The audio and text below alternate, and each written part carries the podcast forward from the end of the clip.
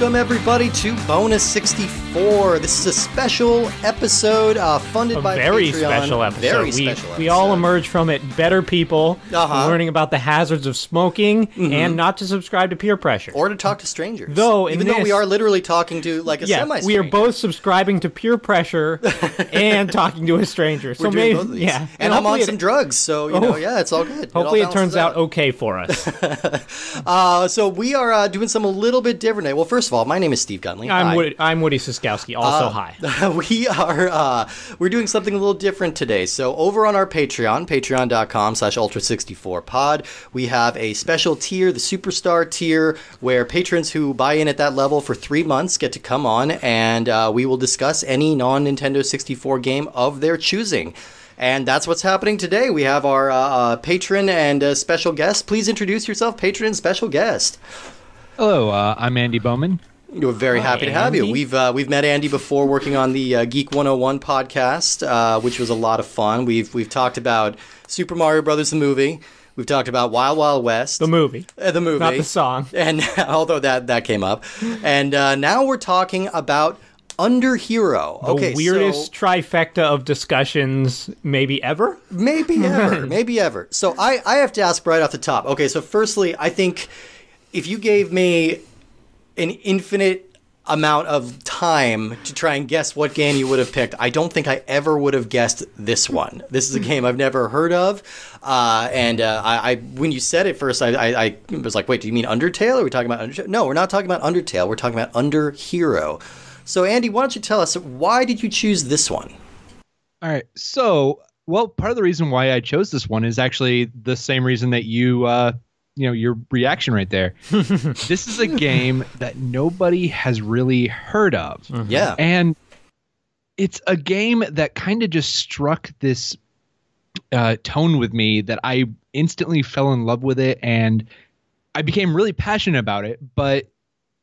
Part of the problem about being passionate about an indie game is there's no one to talk to about it. yeah, yeah. That's why I made Woody play Return of the Obra Dinn a little while ago. Yeah. So yeah, yeah. That game, that game sort of had a bigger breakthrough. Like, Yeah, uh, that Under Hero here is still kind of.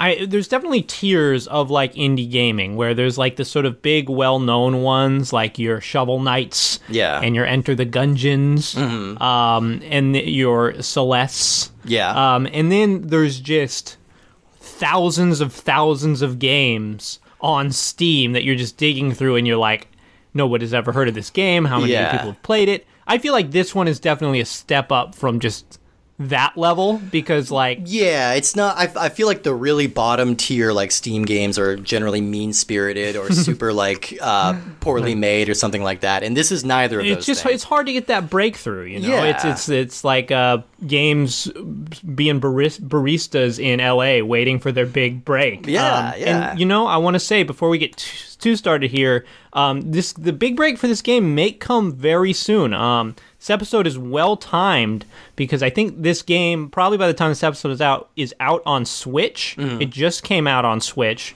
And um, is also on PS4 and Xbox One, I believe. It is. And so it just recently got its console release this month. And, and this the Switch is a really great platform for these type of games Mm-hmm. to really take off. So uh, that's that's actually where I played like Celeste for the first time. Mm-hmm. That's where I played Obra Dinn for the first time.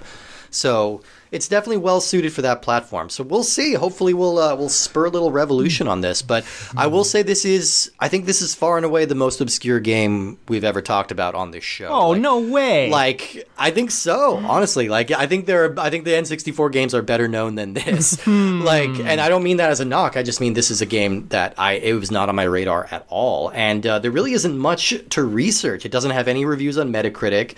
I found no reviews or sales figures and uh, there was There- only, I mean, there uh, are reviews like on forums of just like Oh, inform- yeah. Let's let's um pause here real quick. Yeah. I want to know, Andy, like when did how did you encounter this game? What is the backstory for how you came across it? Because it's yeah.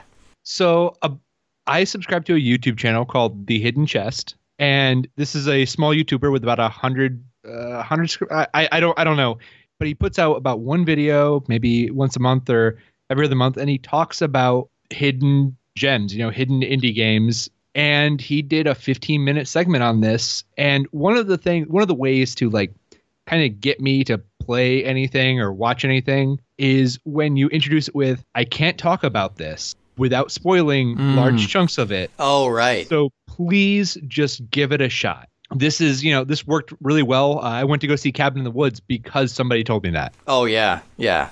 Same thing with uh, the uh, similarly named Undertale. Yes. Yeah. I was just told like just play it blind, just do it, and that always hits a chord with me. I'm I'm always uh, way happier to do that. And I saw this, you know, about World One in this game, Mhm. and it was yeah, the video was just kind of great. It was lighthearted, but he keep he kept saying, and it gets crazier Yeah. and uh, I had to see it for myself. So I went out and grabbed it on Steam and gave it a shot. And uh, the game ultimately really struck a chord with me. I, I really enjoyed it. And I'm going to tell you right now if you like Undertale, you will like where this game goes. Yeah, for sure, for sure. There's definitely a lot of that same kind of spirit. Have you have you beaten the game already? Yeah, yeah. I, Okay. I beat it back in November. I haven't cool, been cool, able cool. to shut up about it, though. yeah. Um, well, I think yeah. So I guess we should warn that there might be some mild spoilers about this game. I Uh, feel I haven't like- gotten that far, but Yeah, I feel like at the point we are, I don't think there's sort of too deep of spoilers unless Andy wants to to spoil no, the no, actual I- exciting Right. parts because we'll probably I go about never do that to five five minutes of spoilers that seem like they might be spoilers, but they're just right. They're just the five It's- first it's five the minutes first of the five game. minutes of the game. Yeah, it's kind of the central concept of the game is a bit of a twist. Yeah, so let's let's go there Let's now. let's dive in. Yeah, so Um, it's so giving it the full treatment. Under Hero was released September 19th in 2018. It was published and developed by Paper Castle Games, and it's available on Steam for Mac, Windows, and Linux, and it's also on the PS4, Xbox One, and now the Switch. Uh, so Uh, Paper Castle Games, yeah. Uh, I wanted to chime in about their Indiegogo for this game. yeah. Oh, is that how they uh, is that how they funded it? Uh, no, they tried to fund it. They ended up only getting three hundred dollars. Right, I saw Oh, their wow. Indiegogo page when I was trying to research it, and I'm like, "What happened here?" Ooh. So it Yeah. still it still got made even, but even after uh, losing all the funding. Right, right, right. They got you know they pretty much got zero funding, and this was uh, it's Indiegogo. I, I don't know when it was, but yeah, they only got three hundred dollars out of ten thousand dollars they wanted. They somehow still managed to make it, uh, and and that's kind of it's one of those things where like you know we always hear about the Kickstarters and Yeah. whatever uh, that go out and make millions of dollars and we get that classic game but this is a situation where somebody tried put their heart out there failed and they were still able to pull something together right. It's it's scrappy. There is a scrappiness to this game that I appreciate. yeah, I don't Uh, think that the people who sort of are working in this game had sort of other big credits that they could point to that are like, I worked on this game and now I'm moving on to this next big project. And that's kind Yeah. of what you need to find that clout to get money on a Kickstarter. right right. and another And- uh, another thing just to point out to anyone who's kind of looking at this game who's thinking about playing this game the level design increases exponentially as you go on Ah, Mm, okay. Okay. uh, you know it does start out with some very world one is very fir- you know first timers platformer and it gets exponentially better the further you go on so i, I just want to get Right. that out of the way here you know uh, whatever you guys Yeah. saw it gets so much better and well crafted Okay. I, I've made it up to the uh, the haunted mansion level so far. we'll get to that in a second. But uh, Paper Castle Games, uh, this is their first and so far only game. Uh, the company is very small; it's only four people. Uh, that's two developers, an artist, and a composer. And uh, they were founded in Venezuela, but now they're located in Spain. And I couldn't find anything about what their next project is or anything like that. But I'm going to be paying attention because I feel like this is a pretty strong first project, especially considering the the budgetary uh, limitations they ran into. And the, f- I mean, the fact that this game is coming out for consoles does, even though you know we harped on how obscure this game is, the fact that it is coming out for consoles mean that they must have at least made their money back in the, you know, the releasing it of PC because now they have enough to like and enough interest to fund those console ports, which Yeah. is not cheap. No, no, for sure. Um, so the story a little bit. I think this is where this game really shines, and I'm going to read uh, Paper Castle's description of the game from their own website. Um, Under Hero is a 2D side-scroller RPG adventure game with timing-based combat. It tells an intriguing and mysterious so- story full of silly characters, brimming with personality, quirky dialogue, and lots of weird humor. Inspired by Paper Mario games and RPGs in general, it tells the story of a world where the chosen hero has failed and an underling of the main villain takes his place as the new hero. Join Elizabeth IV and the little masked ki- kid in a journey across the Chestnut Kingdom to once again defeat the evil Mr. Stitches.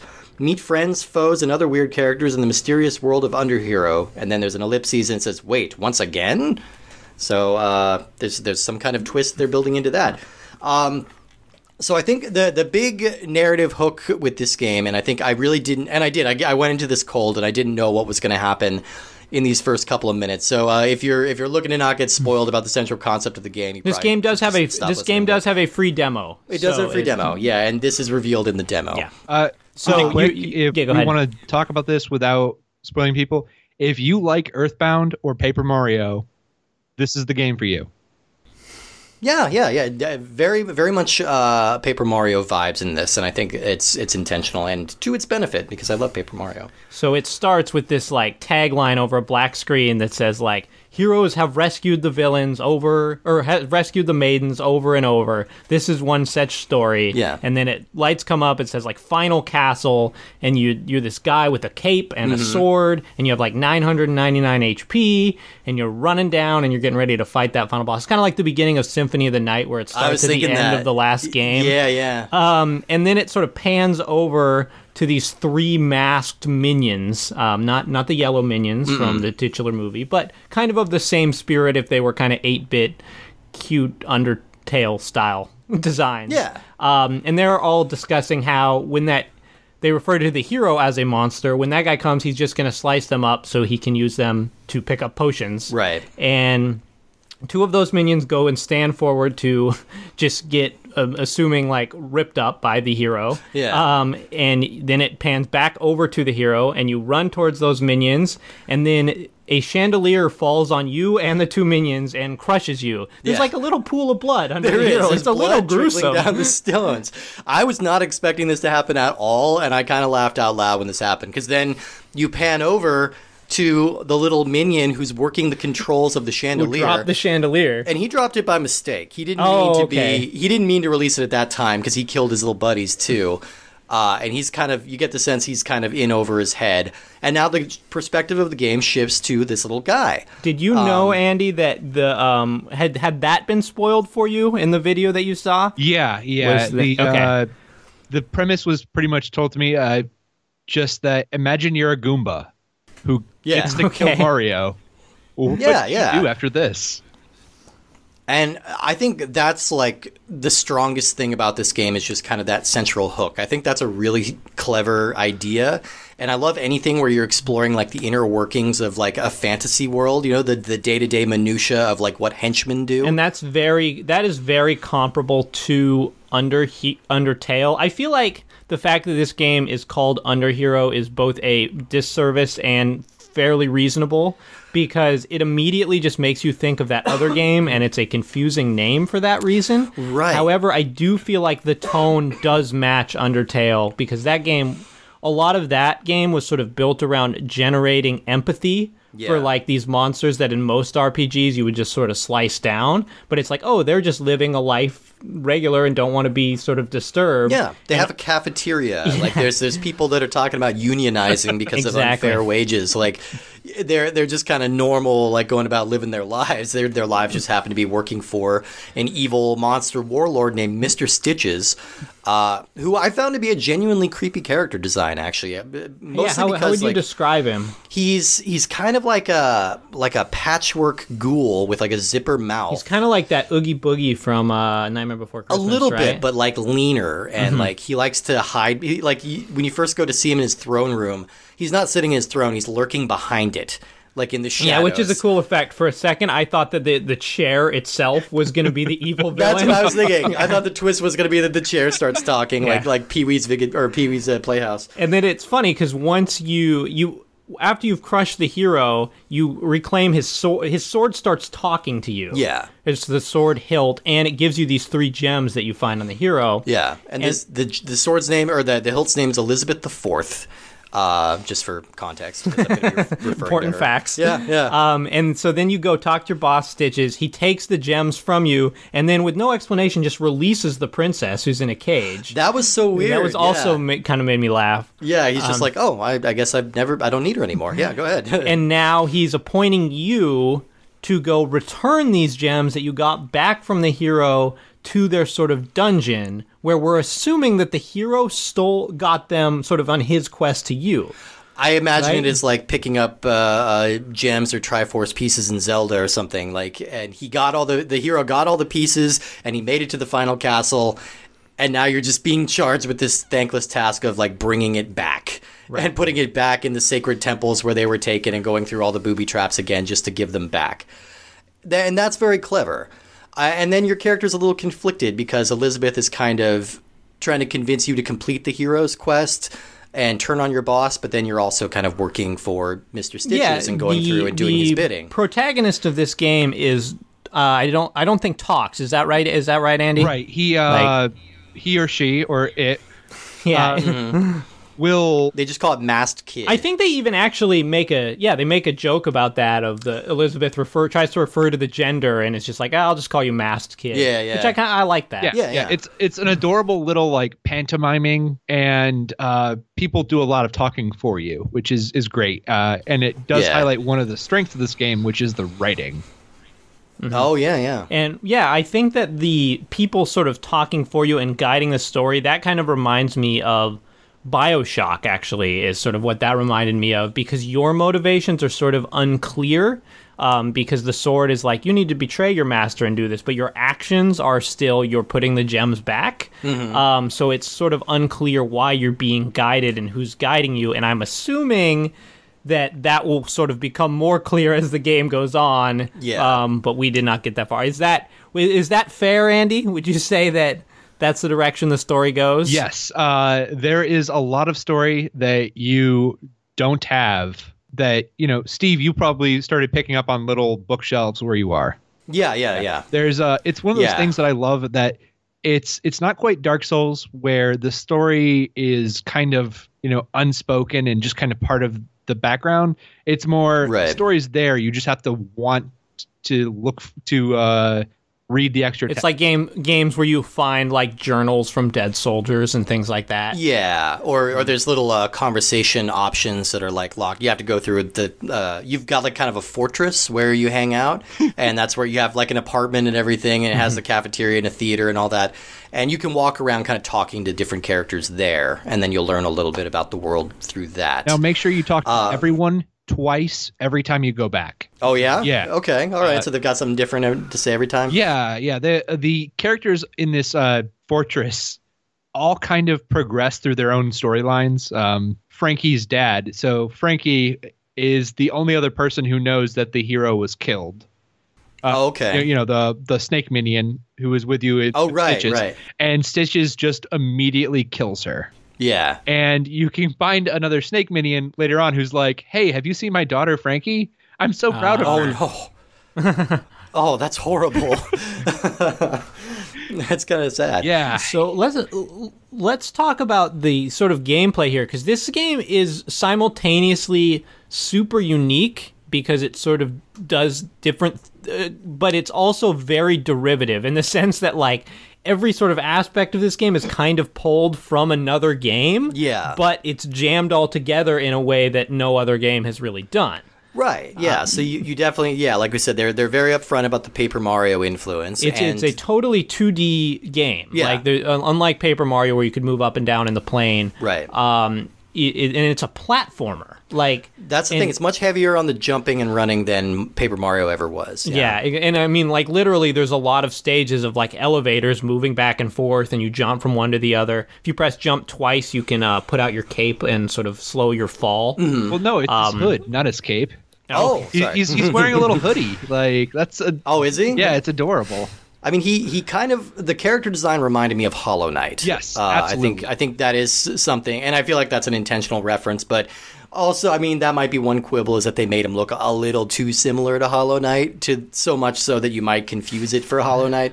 So that is something I think um, works against it. And like you said with the title too, like the the cynical part of me wonders if they did it as like kind of an SEO grab, like people can't quite remember the name of the title. It's kind of like what uh, Asylum Pictures does with their mockbusters. You know, you put a movie called Transmorphers on the uh, shelf next to Transformers, and someone's grandma will be confused and buy the wrong one. Um, but I don't think that's the case. They say on their website that it's just a coincidence, like. They're using as a portmanteau of like underling and hero. Yeah. And I just can't, can't help thinking like underling would have been a much better title for this actually, just in general, a little more distinctive and um, I don't know. That's just me. So yeah, you're the basic gameplay is obviously you're just running around um, on a 2D plane, but it's still like it, it's odd to play an RPG that takes place totally on a 2D plane. Yeah. Um, and it sort of results in a lot of. It felt like a lot of backtracking because you'll have to run all the way to the edge of a screen, um, and then they'll send you back to the other one. Um, but where this game really sort of gets creative and cool is when you encounter an enemy. Yeah. Um, you want to you want to explain this mechanic, Andy, for us? Just because yeah, it's yeah. really got a lot going on. So, like when you encounter an enemy, first of all, you have to remember that these are your coworkers. yeah, Yeah. These people trust you. Well, you have an opportunity, one, to talk to them. And every single enemy you run into has something different to say. yeah, and it's worth noting that the enemies in this game like are unique, like they're in set areas. yeah, they don't And they respawn. don't- yeah. yeah, Right, right. And and when you uh so you you then have a choice. You can either bribe them or you can give them a sucker punch and start the combat sequence. Once you've started the combat sequence, you cannot stop. You know, you can't run I away. think you can you can bribe them in the middle of combat. right, though. right. If, but like, if you hit them, it does cost you a little bit more. okay, But there's no way to like talk, just like talk them out of attacking you or anything like that. Can you just convince them with words, or No. is it just an opportunity to peacefully bribe them? Right, right. You you the only way out of it, it is either killing them or bribing them. Okay. and I think there's some situations where you can avoid fights completely just by sort of s- f- jumping past the other guy or swimming past them. Well, sometimes, yeah, I, I find that like uh, there's a pretty high like hit detection thing. so Ah. like even if you're jumping over it, it'll stop you and make you fight. But there are some times when you can sneak around. Right. I will say, uh, it is theoretically possible. There have been some talk on the uh, the Steam community forums about this. If a pacifist run, you know, a run where you don't kill anybody, Mhm. it is apparently theoretically possible. There are a few battles that you have to do do the fighting, and you you just have to. But excluding those, for the most part, you don't necessarily have to kill any of these people. It does give you Yeah. more experience. You do get experience if you bribe them. That's another thing. You get a little bit of experience, but you get so Yeah. much more for killing them. And so the yeah, the actual combat mechanics here are they remind me a lot of not not even necessarily the Paper Mario series, but the Mario and Luigi games. yeah. Oh, yeah. Um, just because the Paper Mario games were so based around just timing one button press, whereas the Mario and Luigi games sort of gave you a bunch uh, or a couple different buttons that you could do, and you could do those moves at any time. And the combat here isn't actually turn based. Like your guys, you're you're always able to attack. Your opponent is always able to attack. Um. And but each time you do, you lose some stamina. So if you swipe with your sword too often, you're gonna just be trying to catch your breath, and your enemy can just sort of attack you without you being able to dodge. Right. Right. Um, whereas most of the time, kind of like, again, I'm just going to keep naming off games that it reminds me of because I do feel like that's sort of the way this game was designed. They're like, Yeah. we like this mechanic in that game. So, kind of like Punch Out, for example, like there's a little snake man who'll sort of push out his tongue a couple times, and then you know he's going to launch at your head, and so you duck down. Yeah. Or if he sort of blinks a couple times, you know he's going to launch at your body, and you have to jump over the attack. Um, and so it's just a combination of knowing of timing your defense and making the right amount of attacks um, so you don't get tired. So, do you have anything else to add to the combat there, Andy? Right. There is also a rhythm element where if you time it to hit them on the beats of the music, uh, it does a little bit more damage. So is that an active at all times? We weren't sure if that was only during rush mode Yeah. or It, just it is, part of the uh, game. It is active at all times. It just rush mode is when it becomes easier because they actually quiet the music and then make the uh, the beat a little louder.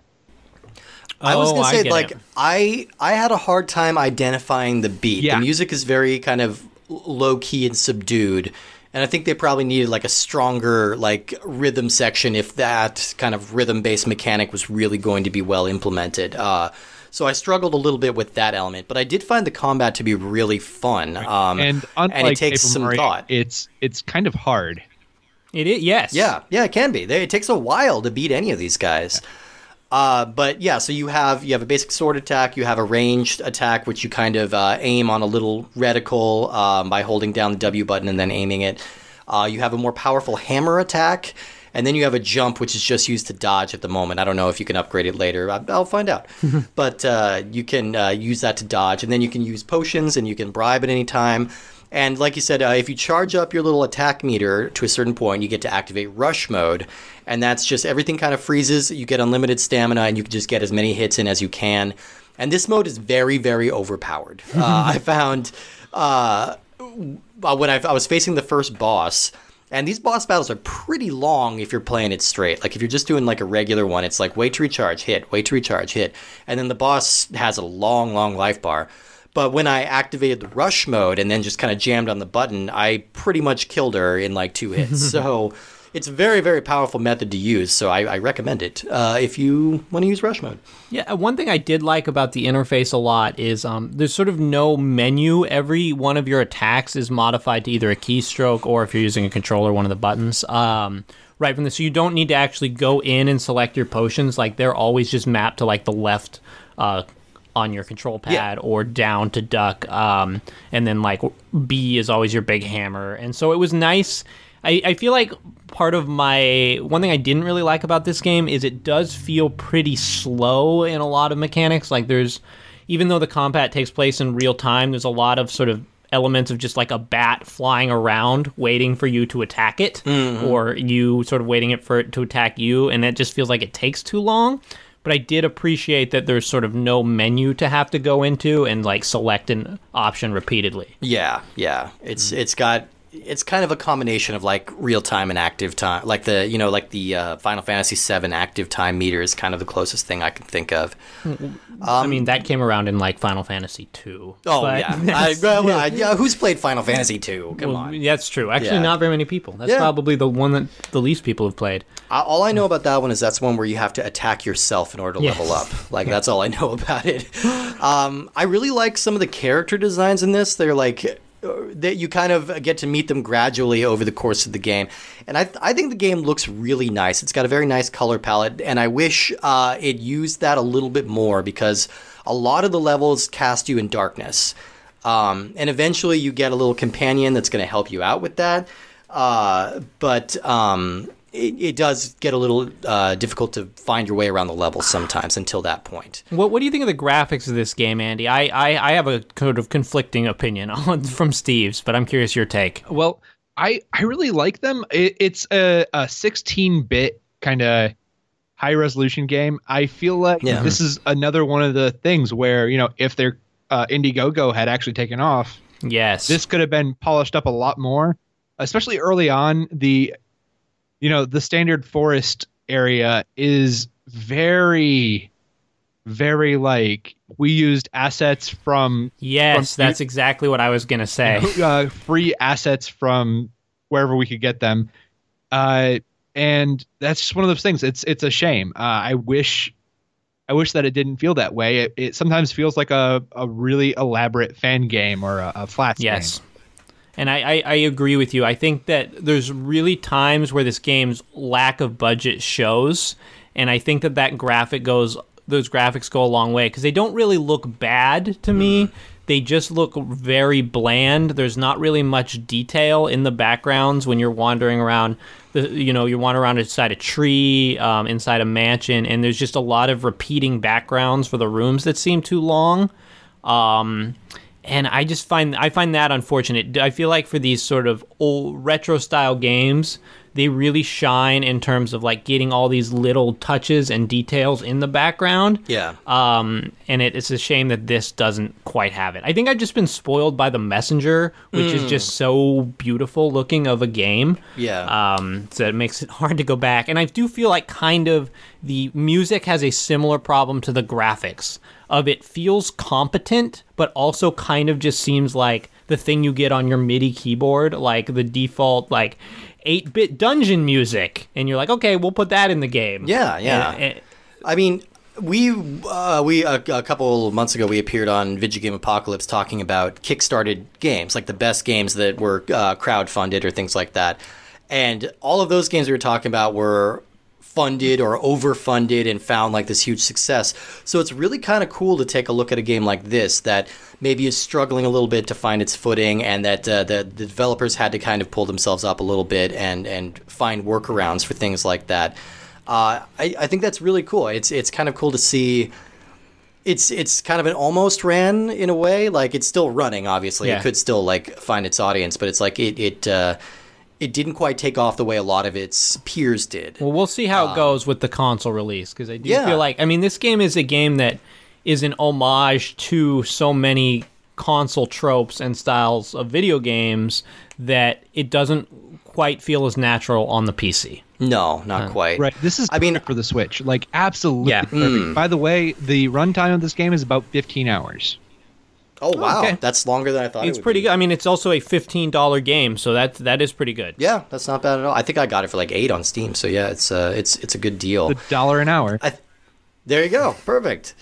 I, I think this game mostly made me really excited to see what Paper Castle Games does next. Like, I, I would love to see what this team can do with just like a little bit more money and just a couple of the rougher edges polished off because there's a lot of really fun ideas here. The game plays very well, very seamlessly. You can just kind of pick it up and go. It, That's this, and, and again, I feel like this is also sort of a constraint of budget. There is a sense that it's not programmed or optimized that well. Like you have a decently powerful computer you were playing it on. Mm-hmm. You said that you play it makes your computer run hotter than Disco Elysium does. Right. Um, Yeah, yeah. Which doesn't quite seem like what you want from a game that looks like this. Yeah. Uh, but uh, they, they do find little grace notes and they find moments where uh, they can add a little personality. I, Andy, I don't know if you found this section in the the second level. You are uh, you're fighting some ghosts. You're fighting one. He's wearing a birthday party hat. I shot his hat off with my slingshot, and then he just stops attacking me, and he just starts like moping. And in the meantime, another ghost floats into the stage very slowly, goes down, picks up the party hat, picks it up, and drops it back on his head. And when he does that, he's ready to fight you again. And it's not commented on or anything, but once you beat that ghost, you continue into the room and then you see there's a table with like a birthday balloons and like a, a cake on there. So it's like you crashed this ghost's birthday party, and it's it's uh, it was a fun little detail where it's just like, oh wow, you're kind of a dick again, you know.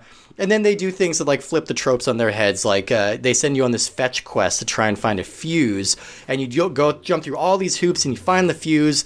And then the entire level just floods, and you can just swim to where you need to go, and you don't need the fuse anymore at all. And Elizabeth even comments, she's like, "Oh, well, that was a huge waste of time. All right, let's go." like, that's that's clever. I think that's a really clever little touch, and uh, uh, I'm excited to see what more little nuggets they have in there. And the story is like actually compelling. Like, there's clearly something more going on here than they're they're letting on. Um, and uh, it's interesting to it's going to be interesting to see how it shakes out. And without spoiling anything, uh, it will punch you in the gut. Will okay, okay, Yeah. all right. Yeah. I'm excited. I, I I'm just a really really big fan of this kind of thing. And an- another thing, um, one of the reasons why I was insistent on on this game, Steve Woody, is uh, li- We're like the only ones here. yeah yeah I, I hope so. Uh, so on on the Geek 101 podcast, I we, we really like to kind of, or I like to try to talk about weird indie things that people haven't heard of because I think like one of the staples of being a geek is annoying everyone you know when you find something that you like. Yes. I think that's the thing. Yeah, I, I agree with that. It's it's uh, I think nerddom and fandom and stuff like that is all about being passionate about something and and uh, being irritated that other people aren't as passionate about it as you are.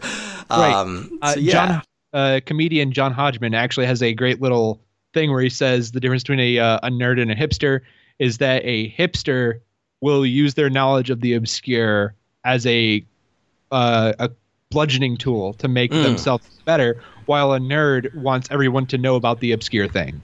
Exactly. Yeah, yeah. You want to kind of spread the word about that, and I think you have successfully spread the word a little bit about Under Hero because yeah, I never would have heard of this. I never would. I, I'm really not on Steam all that often, so this isn't really a game that would have ever come up for me. So uh, I'm I'm glad to have uh, gotten a chance to play it a little bit. Yeah. Um, There's Yeah. only 341 reviews on Steam, so you know that that's not a Is lot. that low? I don't even know. That, that, that is No, pretty that's low. That is that is pretty, pretty low. Okay, all right, all right. Uh, yeah, and I mean, like like I said, there was nothing on Metacritic or anything like that, so um, I What- think it has room to build an audience. What do you guys think is the um, humor style that th- th- there's sort of a I guess these games are now all sort of descendants of Earthbound, right? Would you say that Earthbound is the game that kind of invented this cuz uh, this style it's hard to describe of like characters who are in the game world but don't seem to be taking it all that seriously or are sort of aware of the meta-ness of like where they are and sort of yeah because it's like the characters commenting on how right at the beginning the hero is going to come and just kill him and get potions. Yeah, yeah. and like they are aware of their role here. And i feel like this isn't something that has been mined too much. It's definitely a game that like is built upon your knowledge of these overused tropes in Right, games right. and so like it's going to be funnier and more enjoyable like the more aware you are of like oh this is just another fetch quest or something because then it can kind of turn it on its head a little bit yeah, yeah. but, um and i don't feel like i mean i feel like undertale sort of brought this in with like huge success of mainstream like breakthrough but i don't know if it's been fully mined at this point No, no, I don't think so. And I mean, there's there's room to play with it, and uh, I, I think a lot of kind of twists and turns that maybe you take for granted in books and movies and stuff like that are more effective in video games because you can manipulate those tropes a little bit. The one I always think of, and this is a spoiler for a 20 year old game. But um, and this is weirdly the second mention of this game tonight for some reason. I don't know why it's on my mind. But Knights of the Old Republic, um, the Star Wars RPG, that has like a big twist in the middle of the game that would be extremely obvious uh, in a movie or in a book. Uh, but because you're in a game and you're designing your own character and you're used to characters like waking up in a room without knowing what's going on, you don't see it coming. So I think there's room to play with the tropes of video games to make like to, to basically find ways to surprise audiences again. Because I think the three of us are probably pretty jaded about uh, story structure and, and uh, plot, so it's kind of hard to surprise any of us uh, at this point. So it's, it is always satisfying when you play a game that does, which Yeah. which I think does make this game more appealing. Um, do you have do you have any more you want to say about un, under? I almost called no. it under under hero, Andy. Y- you know I, I really I, I don't think I do. I mean, I think you hit it on the head. It it is a slightly meta game. It it's very aware. I mean, it starts out even with just that uh, that scrolling part, right? This is a tale that happens over and over again. The over and over again, yeah. Um, you know, eh, I, I don't have much more to say. I this game as it continues on, uh, I I hope you guys will finish it up. But it's uh, it just struck a chord with me in a way where I want to scream, play this game, give it a try. You know, this it's it's not a ten out of ten. It's not it's not polished, but it's something that's special and uh, kind of unique. Yeah, and, it, and it's the kind of game where um, I think you want it to be successful because, like Steve said, it makes you want to know what these people do next. And the Yeah. more successful this game is, the more resources they will have for their next game, which Yeah. hopefully takes some of the creative ideas here and polishes them up a little bit. Yeah, absolutely. I'm really excited for that. Well, Andy, thank you so much for uh, for picking this game and for coming on the show. Uh, where can people find you and find all your stuff? And Uh, find you- us on two episodes. Yes. Yes, uh, and hopefully soon for a uh, special uh, episode on the movie Doom. Oh Oh God. no! Why do you? I like Wild Wild West and the Super Mario Brothers. I don't want to watch Doom. anyway, sorry. We tell us where you are, Andy. Yes, you can find me on uh, the Geek 101 podcast. That's where me and my co-host Ariel talk about geek news, information, critique, just kind of bicker about you know the Robert Pattinson uh, Batman costume and Okay. Oh, have we Whatnot. seen the costume yet? They've seen the costume. They're showing a lot of a lot more of the jaw than usual. So Okay. some some people uh, aren't crazy about that. He's like it's riding up on his cheekbones. Yeah, Okay. So, so you see a lot of his Yeah. face. Uh, and you can all uh, so it's the Geek 101 podcast, you know, wherever you download podcasts, and uh, you can find me on Twitter at Hebrews Pale Ale. Absolutely. Well, that's Oh, amazing. Well, thank you so much for uh, for being a patron and for picking this game. Uh, if any of you folks out there want to join in on this and get in and make us talk about a game that you want us to play, uh, just sign up at patreon.com slash ultra64pod. That's at the superstar tier level. If you stay at that for three months, then uh, we will uh, we'll play whatever game, uh, non Nintendo 64 game you're looking for. So. And there are quality lower tiers on there as well. We just did a uh, sort of countdown review of our second hundred games on Ultra on the Nintendo 64. So And we've got a, a bonus episode, uh, the, the the fans picked coming up. We've got a bunch of other stuff that's already on there. You want to hear us talk about the Home Improvement game on Super Nintendo? Because we did. um, so thank you everybody for listening. Thank you once again, Andy. Uh, and I'm sure uh, that was. I'm sure the home improvement game was going to be Andy's pick. And It was you, gonna and be. You stole it. so- Oh, Andy, before you go, settle a bet because we were discussing this. You're not on the development team at Under Hero, are you? Ah, damn it, you got me. we had a moment where we're just like, what is there this game? somebody developed- on the team named Andy. We checked, So- yeah, because we were like, wait, but it's a it's a female Andy, so you're fine. But yeah, it was. Uh, sorry, we just had to ask.